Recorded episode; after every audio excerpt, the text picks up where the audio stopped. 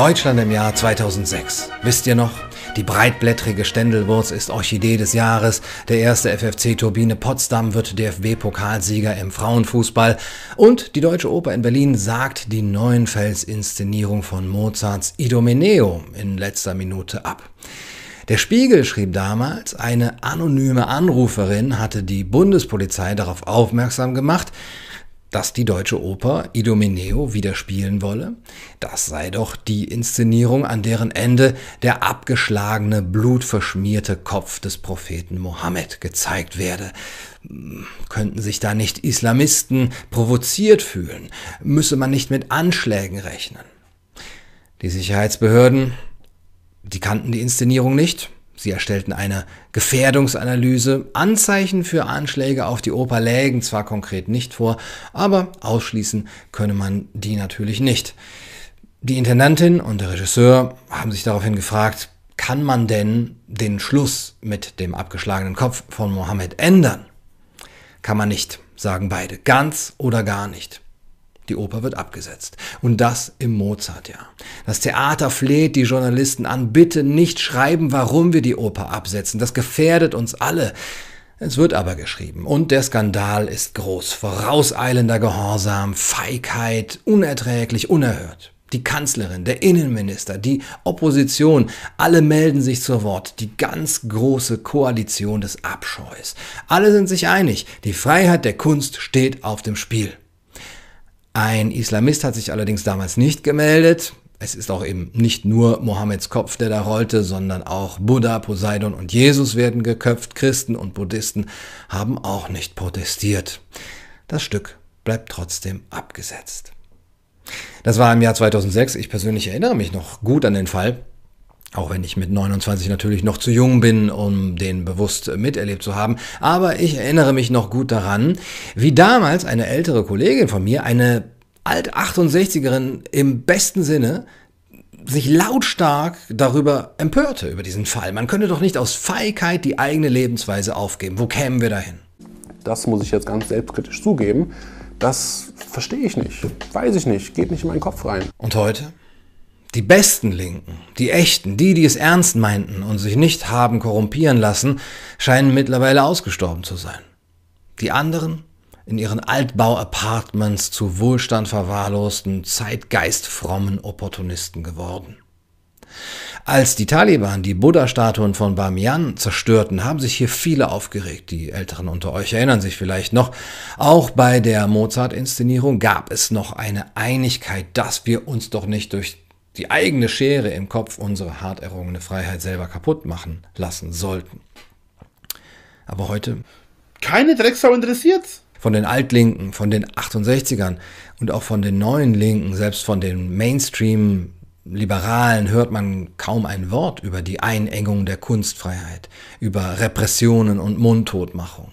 Nein, einige verteidigen es sogar, wenn Künstler auf Druck von außen oder auch nur auf eine angenommene Gefährdungslage hin ausgeladen werden aus Festivals, Lesungen, wenn ihre Auftritte abgesagt werden, ihre Verträge gekündigt oder wenn Buchhändler ihre Werke aus dem Sortiment nehmen. Sie verteidigen es als Form der Kritik. Ja, man habe ja ein Recht zu sagen, was man will, aber das heißt ja nicht, dass man vor Kritik gefeit wäre. Und ein lautstarker Protest oder halt auch wirkliche Androhung von Gewalt sind eben nur eine besonders deutliche Form von Kritik. In einer Zeit, in der wirklich sachliche Kritik an den Zuständen direkt Hetze und Hassrede ist, ist es für andere wiederum einfach nur sachliche Kritik, wenn sie jemandem den Auftritt unmöglich machen oder gleich seine ganze Karriere zerstören. Das ist etwas, das bringt mich auf die Barrikaden. Da kriege ich richtig die Krise. Die Cancel Culture. Uns ist äh, seit langem der Maßstab dafür verloren gegangen, ein Kriterium für den produktiven Umgang äh, zu finden, wie man kritisch und äh, ja in der Sache hart, aber manchmal auch polemisch, aber eben niemals unter der Gürtellinie tatsächlich verleumderisch, unfair, beleidigend wird. Lisa Eckhardt, Alice Schwarzer, Dieter Nuhr, Eugen Gomringers Avenidas Gedicht, das sind nur einige der jüngsten Beispiele für die erlernte Hilflosigkeit. Wir sind auch deswegen unfähig, weil uns die lautstarken, prinzipientreuen und selbstbewussten Linken fehlen, die gegen diesen Ungeist angehen, mit einigen Ausnahmen, Bernd Stegemann etwa. Und so ist die hypermoralistische Empörung gegen alles, was irgendwie verdächtig oder störend sein könnte, langsam zum Normalfall geworden. Weil sich außer den üblichen Verdächtigen keiner mehr wehrt. Und weil deswegen niemand von denen, die angegriffen werden, sich halbwegs sicher und, und vor dem Moralmob geschützt fühlen kann. Dieser Kunstpuritanismus nimmt langsam totalitäre Züge an. Cancel Culture, sagt Milos Matuszek in seinem neuen Artikel in der Neuen Zürcher Zeitung, ist keine Kritik, sie ist Bestrafung. Cancel Culture ist das Privatstrafrecht der Moral in den Händen einiger weniger, die damit Hochschulen, Kulturveranstalter, Buchverleger oder sonstige Podienanbieter oder Plattformen terrorisieren. Letztlich zum Schaden von Künstlern, Publikum und der Freiheit. Und sie ist, was den Bereich der Kultur angeht, der Literatur, der Kunst, auch nur ein Anzeichen oder ein Katalysator. Das Gleiche passiert dann nämlich auch in der Wissenschaft und das Gleiche passiert in der Politik und es vergiftet nach und nach unsere ganze Mentalität. Auch der politische Diskurs ist ja inzwischen hochgradig moralisiert, wie Alexander Grau gesagt hat. Vieles wird häufig im Tonfall hochgeschraubter Moralität behandelt, Sachfragen werden tendenziell ausgeklammert. Und dadurch kann man den Gegner natürlich leicht mit moralisch hochgeschraubten Argumenten mundtot machen. Das würden andere Männer bestimmt auch gerne über ihre Penisse sagen können. Wer gegen eine solche geistige Vereinfachung ist, wer gegen Moralisierung als Waffe ist, der gilt dann wiederum als unmoralisch, als Unmensch. Wer die Freiheit derjenigen verteidigt, die gefährlich oder anrüchig genannt werden, ist dann plötzlich genau das selber. Gefährlich und anrüchig. Ihn hat das Leid anderer Menschen kalt gelassen. Der Voltaire zugeschriebene Satz, ich mag verdammen, was du sagst, aber ich werde mein Leben dafür einsetzen, dass du es sagen darfst, der ist für dieses stumpfsinnige Gesindel, diese Mischpoke, die heutzutage bei den Linken offenbar den Ton angibt, natürlich schon zu hoch. Aber wohin führt uns das? Letztendlich werden irgendwann so viele von der Cancel Culture betroffen sein, dass sie selber schon wieder eine Art Mehrheit bilden.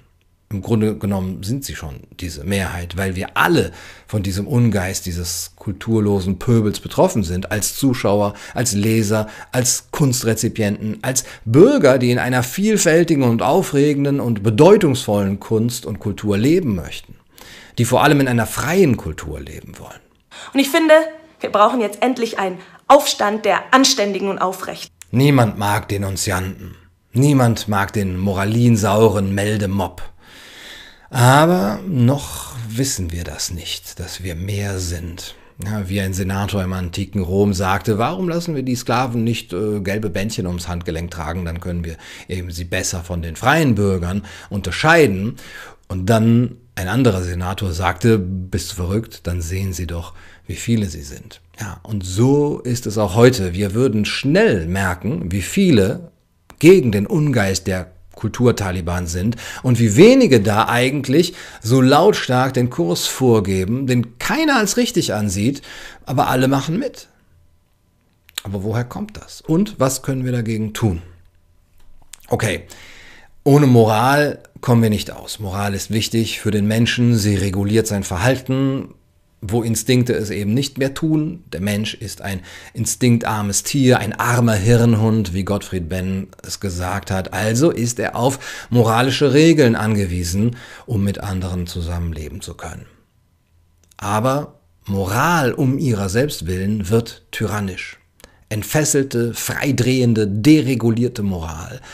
Moral reguliert, aber sie muss auch selber wieder reguliert werden. Aber das geschieht bislang viel zu wenig. Aus Ängstlichkeit, Bequemlichkeit. Schließlich lebt es sich gut im Moralismus-Wohlfühlbecken. Zudem ist der Anreiz, bei der nächsten Empörungswelle mitzumachen, sehr hoch. Man kann sich vollkommen ohne Aufwand, ohne Differenziertheit oder Recherche als guter Mensch beweisen. Ja, wie großartig ist das denn? Was Milan Kundera über den Kitsch geschrieben hat, das gilt auch für die Hypermoral. Man fühlt sich gut, moralisch zu handeln, aber man fühlt sich vor allem dann gut, wenn man sich dabei beobachten kann, wie moralisch man doch handelt. Und ich darf dem nicht nachgeben, habe ich das Gefühl. Und ihr dürft das auch nicht. Zumal sich ein fataler Mechanismus einschleicht, wenn man zu lange einfach nur zusieht und schweigt. Es ergibt sich ein moralisches Dilemma. Ich weiß zwar, dass vieles einfach nur eine Zumutung ist, aber da ich geschrieben habe, bin ich schon darin verstrickt. Für einige ergibt sich dann als einziger Ausweg aus diesem moralischen Dilemma, wie Hermann Lübbe schreibt, die Wiederherstellung der moralischen Selbstachtung durch Mitmachen. Man beginnt an das zu glauben, dem man bislang opportunistisch lediglich nicht widersprochen hatte. Ja, und so muss man dann nicht länger damit zurechtkommen, dass man etwas unterstützt, was man eigentlich für falsch hält. Man beginnt es für richtig zu halten. Und Moralismus als Machtmittel, es verschafft Status, Deutungshoheit, Identität. Aber in ihm offenbart sich eben auch ein totalitärer Geist. Wenn wir sehen, wie gegen einige missliebige Künstler vorgegangen wird und wie willfährig dem entsprochen oder wie feige eben davon geschwiegen wird, dann muss man sagen, wir haben derzeit keine totalitären Parteien an der Macht, aber die brauchen wir auch nicht. Wir haben den Totalitarismus bereits in uns. Und dass dieses Phänomen quasi religiöse Eigenschaften aufweist, das hat Alexander Grau schon festgestellt. Der Moralismus hat sektenartige Züge angenommen, sagt er, und seine Sekte zerstört nach und nach wichtige Immunfunktionen in der Gesellschaft. In einem postreligiösen Zeitalter wird die Moral selbst zum Ziel der Geschichte ernannt. Hypermoralismus ist dann die neue Religion ähm, und ein neues globales politisches Projekt. Eine geradezu heilsgeschichtliche Utopie, die es rechtfertigt, die eigenen Moralvorstellungen mit jakobinischem Eifer durchzusetzen. Aber wie kommt man da raus? Und was kann man dagegen tun? Zum einen muss man sich dessen bewusst sein, das wird nicht weggehen. Gegen diesen religionsersatzartigen Charakter der Cancel Culture kommt man nicht an. Ohne nicht direkt eine neue Religion äh, anbieten zu können, die diese Leerstellen in der Seele der Menschen besetzt. In einer postideologischen, postreligiösen Gesellschaft werden die Flammen der Empörungskultur immer wieder aufwallen. Wir müssen nur zusehen, dass aus den Buschfeuern eben kein Flächenbrand wird. Da ist es schon viel getan, wenn die Sklaven merken, dass sie nicht allein sind und wie viele sie sind. Dazu gehören vor allem die Künstler, die bedroht, beleidigt oder verleumdet werden. Ja, sie müssen die Solidarität einer freien Gesellschaft spüren, die so selbstbewusst und voller Vertrauen in sich selbst ist, dass sie weiß, dass auch unliebsame Meinungen, auch falsche Meinungen gesagt werden können, dass auch gefährliche und zersetzende und entartete Kunst gezeigt werden kann, ohne dass wir gleich vor einer neuen Machtergreifung stehen. Wir müssen sehr viel mehr Vertrauen in das intellektuelle Immunsystem unserer Gesellschaft haben. Andererseits schwächen wir es nur, wenn wir es ständig abschotten und vor Erregern bewahren wollen. Herdenimmunität kann hier auch bedeuten Immunität vor einer zu großen Herdenmentalität. Aber wir müssen dieses Vertrauen wagen, weil die Alternative schrecklich ist. Auch das Publikum, die Zuschauer, Kinogänger, Leser und so weiter müssen merken, wir sind mehr. Das ist doch klar, ja. Wir sind doch alle in diesem Geist aufgewachsen, dass Bücherverbrennung nur der Anfang ist. Wir müssen auch in der Kunst mehr Dissens aushalten und jeden Manichäismus vermeiden und als geistlos anprangern. Der Andersdenkende ist nicht immer gleich der Böse, nur weil ich meine Identität aus nichts anderem mehr zusammensetzen kann, als aus dem Glauben, ich sei der Gute. Denn wir sind die Guten und nicht die Bösen. Und lieber bin ich der Gute als der Böse. Und das ist natürlich unbequem. Dissens aushalten aber auch nicht überreagieren und Gleiches mit Gleichem vergelten. Die missliebigen linken, linksliberalen Künstler bedrohen, ausladen, mundtot machen wollen. Aus Rache. Wir können aber einen Ausweg finden, indem wir den Opfern der Cancel Culture Mut machen und ein Zeichen setzen, dass wir sie auffangen. Dass wir nicht zulassen, dass uns mediokre Kulturjakobiner weil sie mit Vielfalt nicht zurechtkommen. Unsere Freiheit und unsere Freude an der Kunst kaputt machen. Der Schriftsteller Sascha Reh etwa sagte aus Protest gegen die Ausladung von Lisa Eckhardt vom Harbourfront Literaturfestival seinen Auftritt ab. Chapeau. Milos Matuszek schreibt in der NZZ, es genügt, wenn sich Künstler untereinander solidarisieren und das Publikum dabei mithilft. Senken wir doch den Preis für Mut und erhöhen wir den Preis für Feigheit. Wir alle, die als potenzielles Publikum ja selbst von einem kulturellen Kahlschlag betroffen sind, könnten Künstlern, die sich ihrerseits weigern, bei Veranstaltern aufzutreten, die andere Künstler aus Angst canceln, ein Ausfallhonorar bezahlen. Letztlich ist es eine einfache Machtfrage. Wer hat in der Kultur eigentlich das Sagen? Die Künstler und ihre Schaffensfreiheit? Oder die administrative Angst mittelmäßiger Kulturbürokraten und die Antifa? Diese Frage könnt ihr jetzt schon für euch selbst beantworten. Wo stehe ich in dieser Hinsicht? Und ihr könnt dann auch dementsprechend handeln. Milos Matuszek und ich haben dafür eine Unterstützungsplattform erstellt, einen Appell und eine Möglichkeit, sich jetzt schon solidarisch mit den zukünftigen Opfern einer wild gewordenen Cancel Culture zu zeigen. Das Ganze läuft über GoFundMe. Dort sammeln wir Gelder für die Unterstützung derer, denen Honorare ausfallen, die Leserschaft verlieren oder die anderweitig durch die lautstarke Dreistigkeit des geistlosen Gesindels und die Hasenfüßigkeit der Verantwortlichen, Veranstalter und Verlage geschädigt werden.